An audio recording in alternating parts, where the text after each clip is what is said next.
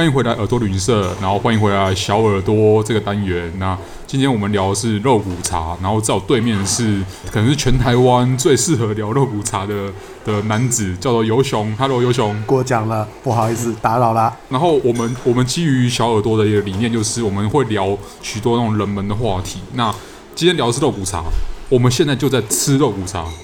香，有没有听到？就是对对对对对，我们现在对面就我们个人就是个人各一碗肉那个肉骨茶在我们前面这样子。那其实关于肉骨茶，我的印象还是在新加坡那种肉骨茶，就是哎，可能是胡椒汤底啊，然后会有那种猪肋排，有没有？像如果是新加坡肉骨茶的话，它会掺杂很多种卤菜，其实跟它北边的邻国的肉骨茶完全不太一样的风格。像我们现在像我们现在正在吃有就有就有花干嘛，对不对？对，还有猪还有猪手、猪耳朵，还有其他的什么卤大肠啦，大肠大肠有，差点以为现在在其他国家有，对，就真的会以为现在在林东方牛肉面，你知道吗？那个花干一上来有没有？就是觉得哎、欸、哇，原来肉骨茶要配配这些东西啊！对对对，其实所以其实不管是马来西亚的肉骨茶还是新加坡，他们都会配这些，例如像小菜啊或之类来一起吃嘛。以新加坡肉骨茶的状况来讲的话，它其实比较像弱化的马来西亚肉骨茶，或弱化的是比较典型的肉骨茶。它的配菜其实比较没有那么，它的配菜比较多样化，但是就已经完全偏离了肉这个东西。哦，呃，像像我自己去吃过呃马来西亚的肉骨茶，马来西亚的肉骨茶的原乡在巴生吼，可能有些听众朋友应该知道。先多喝一口，嗯。继续继续，没问题没问题。呃，巴生这个地方其实它有点像是，它是一个港，然后它是一个港，然后它也有它也有它距距离比较内陆的地方也有市区。市区的话，因为聚集了很早年赚劳力钱的劳工们、劳工朋友，所以他们会需要肉汤配饭这种简单，然后立刻就可以吃饱，立刻吃完吃饱之后立刻可以上工的菜肴，算是他们呃米亚仔溃了吗？对，没有错，没有错。其实热食这种东西本来就是最提神的东西，没有了热食，大家才会去寻找糖啊，或者是咖啡啊这种东西。既然有了热食，那这个热食一路发展的下去之后。他们就发展出了很多，比如说八珍肉骨茶有四个，先先简介一下历史好了。发明人叫李文帝嘛，李李文帝啊，因为他最后的那个字用用闽南语来发音是点啊，因为他卖肉骨没把骨的，所以变成把骨帝，巴骨帝，大家是这样称呼他的。然后有些肉骨因为即使是闽南语也是南腔北调了嘛，所以在地人就变成肉骨。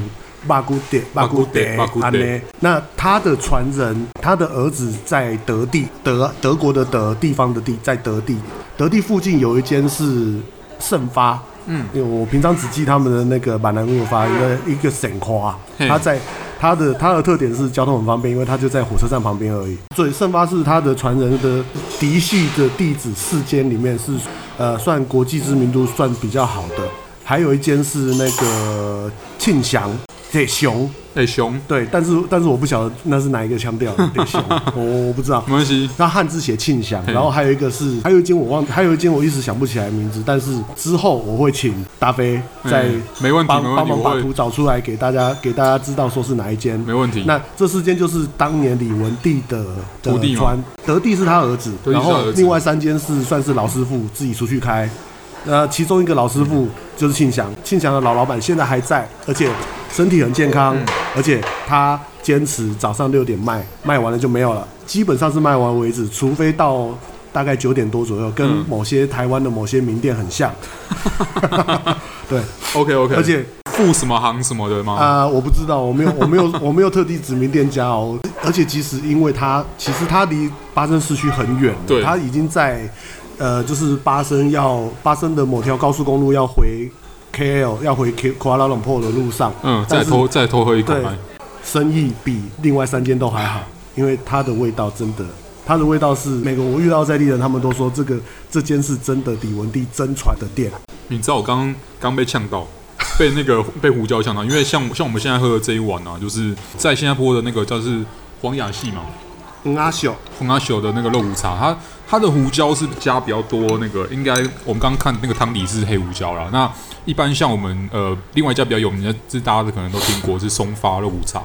它就比较偏白胡椒。所以我记得我在新加坡当地有没有喝的时候。当就当时其实是很很热的夏天，你知道吗？应该像这种热汤啊，然后又是胡椒热汤，对，是不是最适合是冬天喝？也应该这么说哦，因为新马地区的天气，这这是当地的气候的关系，就一直很热啦。这个这个东西反而很适合在他们那边的热天来上一碗这样子，有点像是以热攻热的感觉吗？基本上很多料理都是这种，像是你像四川人为什么要吃辣，就是以热攻热，他们是为了要呃出汗，或者是像肉骨茶这种东西，它是为了要。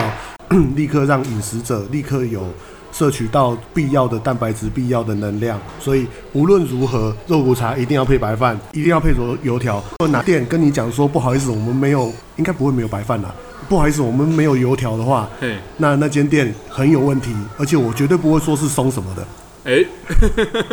哎可是可是说真的，你知道上次我真的去那个他们那个新加坡本店去吃啊，松松什么的啦，哈、欸，哦，我们其实刚刚都有讲名字了，对，然后。是真的没有看到油条，对，奇怪，这是，这是很奇怪的概念。因为照理来说，台湾的油条炸比较脆，但是新马地区的油条，他们其实不是，他们也有油条这个称谓，但是他们更多时候是叫最油价贵，跟跟台语是、哦、跟跟马来乌跟台语是一样的称呼，哦、但是他们的油价贵是。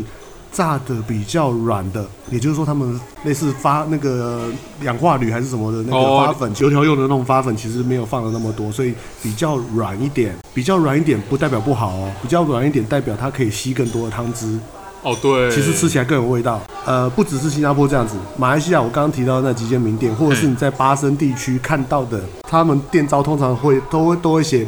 “Restoran Bak Kut Teh” 之类的之类的字样，你看到那个字样。基本上走进去，你可以直接跟他挑部位了。哦，就跟就跟我们去彰化吃控肉饭是一样的意思啊。我没有，我我想到的是那个啦，就跟我们去台南吃牛肉汤，你可以挑你要烫哪个部位。也没有牛肉汤最近牛肉汤最近挑可以挑部位的也少了，我也觉得很奇怪。没有啦，都是老店，传统老店是可以挑部位的。比如说你还要牛杂或者什么，就是你要牛哪个部位，你要烫这样子，然后会第一泡、第二泡那种感觉。像刚刚讲到的盛发或者是。庆祥，就我所知都可以挑部位，而且挑部位的人家还会说你内行，因为理论上在地的华地的叔叔叔叔伯伯，其实几乎没有年轻人去吃啦，都是老人家啦。那个基本上都是直接挑部位，然后有一点台湾人去吃可能不太习惯的是，他们是习惯装在类似我们的一般普通吃饭的饭碗里面。哦，有些某些门派的认为这才是正宗，对，因为小的瓷碗才有办法衬托出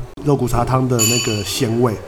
我是半信半疑啦，但是当我吃到了松什么的、什么发的，它是装在一整个大茶包里面的时候，我就知道怎么回事了。茶包其实不是不是李文帝那边的本意，也不是这个菜肴本来的本意，是因为慢慢慢慢慢慢的有很多食客吃了之后发现我我需要一点水，我需要一点茶来去油。对对对对，对，尤其猪肉嘛，你知道的那个总是会油，总是会腻的时候。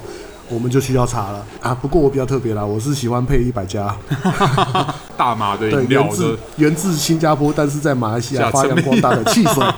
表面上它是运动饮料，事实上它是汽水。就跟我们之前在那个在一班级，在第一季一班级的时候讲过那个苏格兰的那个汽水铁酿 Iron Brew Iron Brew 一样。其实它它本身在苏格兰当然很红是没有错，但它其实也红也红出国了这样子。哎，对，对啊。那其实通常大部分人会觉得说去新加坡吃肉骨茶，然后反而去大马吃肉骨茶的人比较少，可能这个也是要需要推广啊。当然它的形态是不一样，像新加坡，像我们刚刚聊到说，它比较偏的是。加胡椒，然后是潮是潮州它是胡椒底，对，比较比较轻，然后几乎没有药味，因为它煮的过程当中不会有任何的中药药材加进去。对，呃，通常会有，但是通常会还是会少少量的加一点提味，但是呃，新加坡的新加坡 style 的比较没有那么多药材的成分，所以其实就胡椒大蒜猪肉汤。但是我必须要讲的就是，如果嫌巴生远没有关系，因为巴生的车程离瓜拉隆坡市中心大概。即使是开车不塞车，大概也要快四十五分钟左右。